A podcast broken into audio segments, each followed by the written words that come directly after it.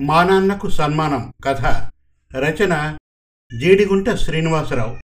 ఇదిగో ఇటు మా నాన్నకి ఈ నెల ముప్పైవ తేదీన రవీంద్ర భారతిలో సన్మానం అట తప్పకుండా రమ్మని ఫోన్ చేశారు. అన్నాడు కిరణ్. వంటిట్లో ఉన్న భార్య వినతతో. పదేళ్ళ క్రితం చేశారుగా. మళ్ళీ ఇప్పుడెందుకు? అంది వినత అక్కడి నుంచే అది మా నాన్న రిటైర్ అయినప్పుడు ఆఫీస్ వాళ్ళు చేసింది. ఇప్పుడు ఒక పెద్ద పత్రిక వాళ్ళు చేస్తున్నారు. కొంతమంది ప్రముఖ రచయితలకు. అన్నాడు సంతోషంతో కిరణ్ ప్రముఖ రచయితక? మరి మామయ్య గారికి ఎందుకు? అంది సన్నాయి రాగం తీస్తూ వినత.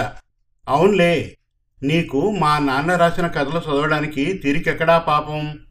ఎంతసేపు ఆ టీవీలో అత్తగారి హత్య మామగారి వింతరోగం లాంటి సీరియల్స్ చూడడానికి టైం చాలదు. అన్నాడు కోపంగా కిరణ్.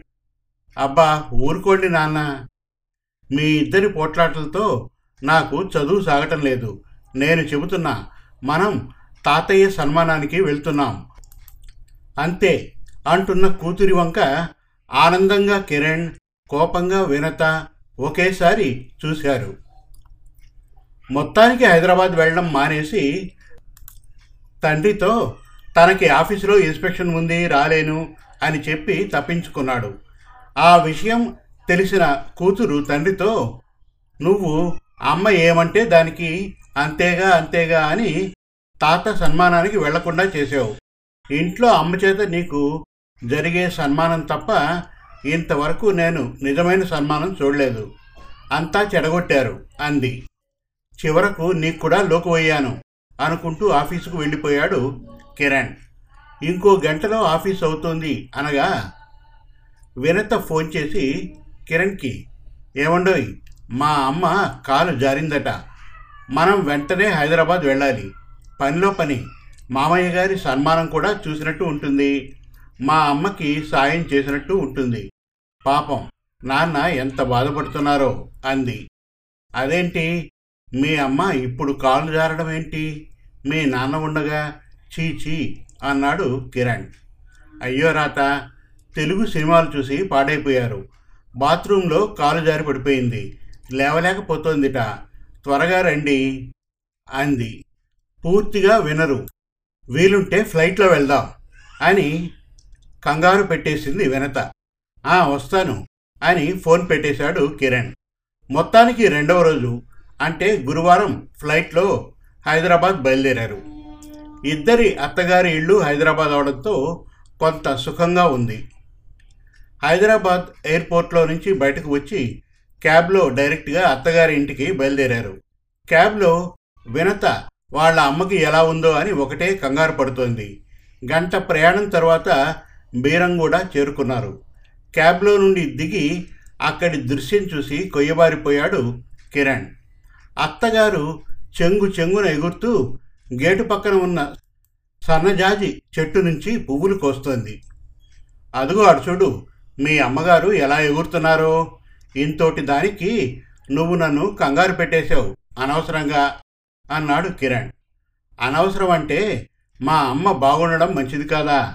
ఏదో నా కోసమే హైదరాబాద్ ప్రయాణం అయినట్లు మాట్లాడుతున్నారు. లోపల మీ నాన్నగారి సన్మానానికి వచ్చినందుకు ఆనందంగా ఉందిగా అంది వినత. రండి రండి అల్లుడు గారు. మా అమ్మాయి కంగారు పెట్టేసింది అనుకుంటా కాలు కొద్దిగా బెణికిందన్నారు డాక్టర్ గారు. ఈరోజు ఉదయం పాపం మీ మామయ్య గారు వంట చేశారు. అది తినలేక నేను రెస్ట్ లేదు గిట్ లేదు అని లేచి తిరగడం మొదలుపెట్టాను. అంతే కాలు నొప్పి ఇట్టే తగ్గిపోయింది అంది అత్తగారు.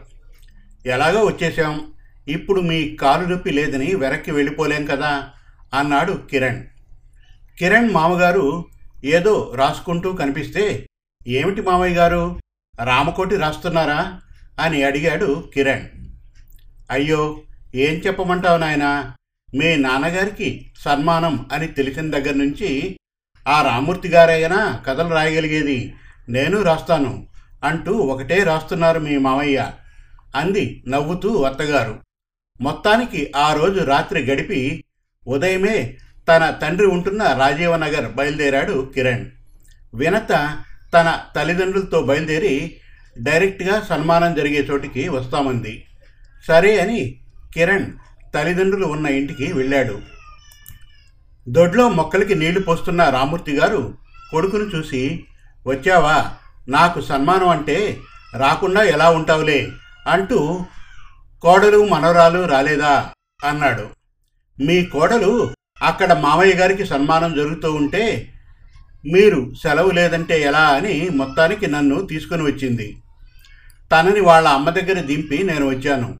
వాళ్ళు సన్మానానికి వచ్చి అక్కడి నుంచి ఇక్కడికి వస్తారు నాన్న నేను వచ్చానుగా అన్నాడు కిరణ్. మొత్తానికి సన్మానం జరిగే రోజు రానే వచ్చింది. రచయితలతో హాలు నిండిపోయింది. సన్మానకర్తలు ఉన్నంతలో రచయితలను బాగా సత్కరించి గౌరవంగా సన్మానం చేశారు. తన వియ్యంకుడిని స్టేజ్ మీదకు పిలిచి పూలదండ వేసి శారువా కప్పి ఆయన కథల గురించి పొగుడుతూ ఉంటే కిరణ్ మామగారికి తను తాగే టీ కూడా కారంగా అనిపించింది. తను కూడా ఎలాగైనా మంచి కథ రాసి ఇంతకు ఇంత సన్మానంతో గౌరవం పొందాలి అనుకున్నాడు. అప్పటికే తాను రాసిన కథ ఒకటి ఎందుకైనా మంచిది అని తీసుకుని వచ్చాడు. మెడలో పూలదండతో మురిసిపోతున్న రామూర్తిని ఇదిగో బావుగారు నేను కూడా ఒక మంచి కథ రాశాను. కొద్దిగా మీకు తెలిసిన ఈ పత్రిక వాళ్ళకి ఇచ్చి నా గురించి చెప్పి నా కథని వాళ్ళ పత్రికలో వేసుకోమని చెప్పండి అన్నాడు కిరణ్ మామగారు. ఇక్కడ ఇస్తే బాగుండదనుకుంటా.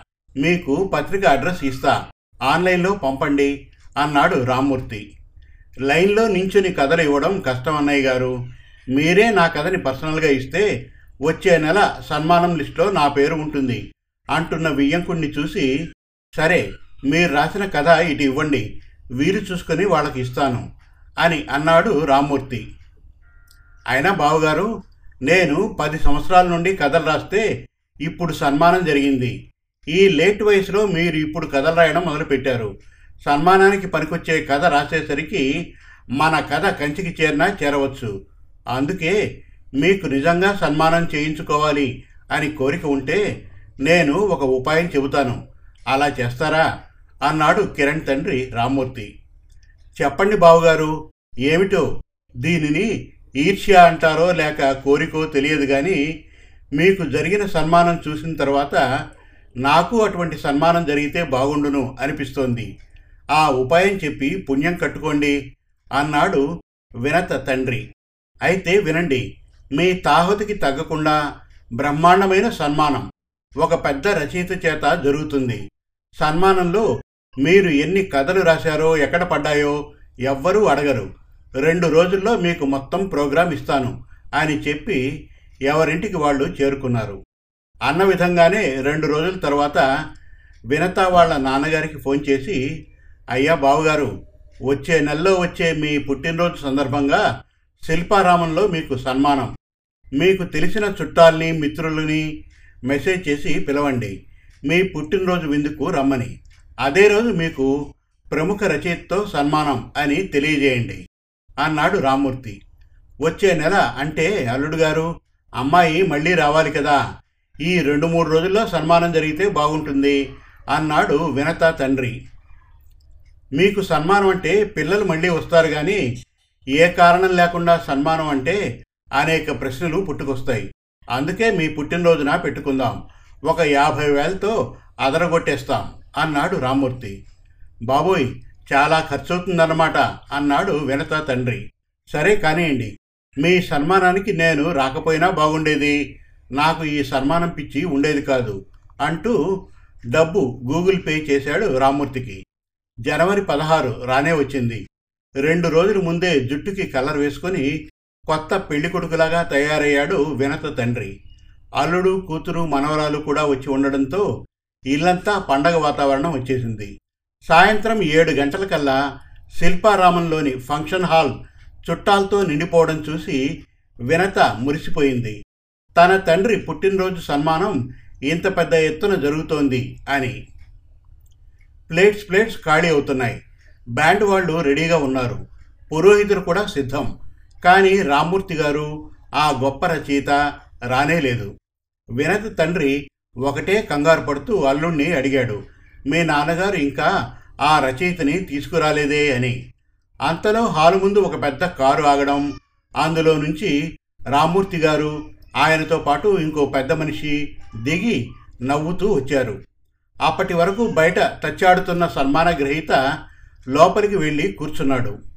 కిరణ్ వినత మొదలగు వాళ్ళు బ్యాండ్ మేళాలతో పురోహితుల మంత్రాలతో రామ్మూర్తిని ఆ పెద్ద మనిషిని లోపలికి తీసుకుని వచ్చారు. ముందు సన్మానం తరువాత భోజనం అన్నాడు వినత తండ్రి. అలాగే అని కిరణ్ వినత తండ్రిని మేళ తాళాలతో తీసుకుని వచ్చి ప్రత్యేక ఆసనంలో కూర్చోబెట్టి పూల దండలతో ముంచేశారు. రామ్మూర్తి మాత్రం కూర్చున్న చోటు నుంచి కదలకుండా కూర్చున్నాడు.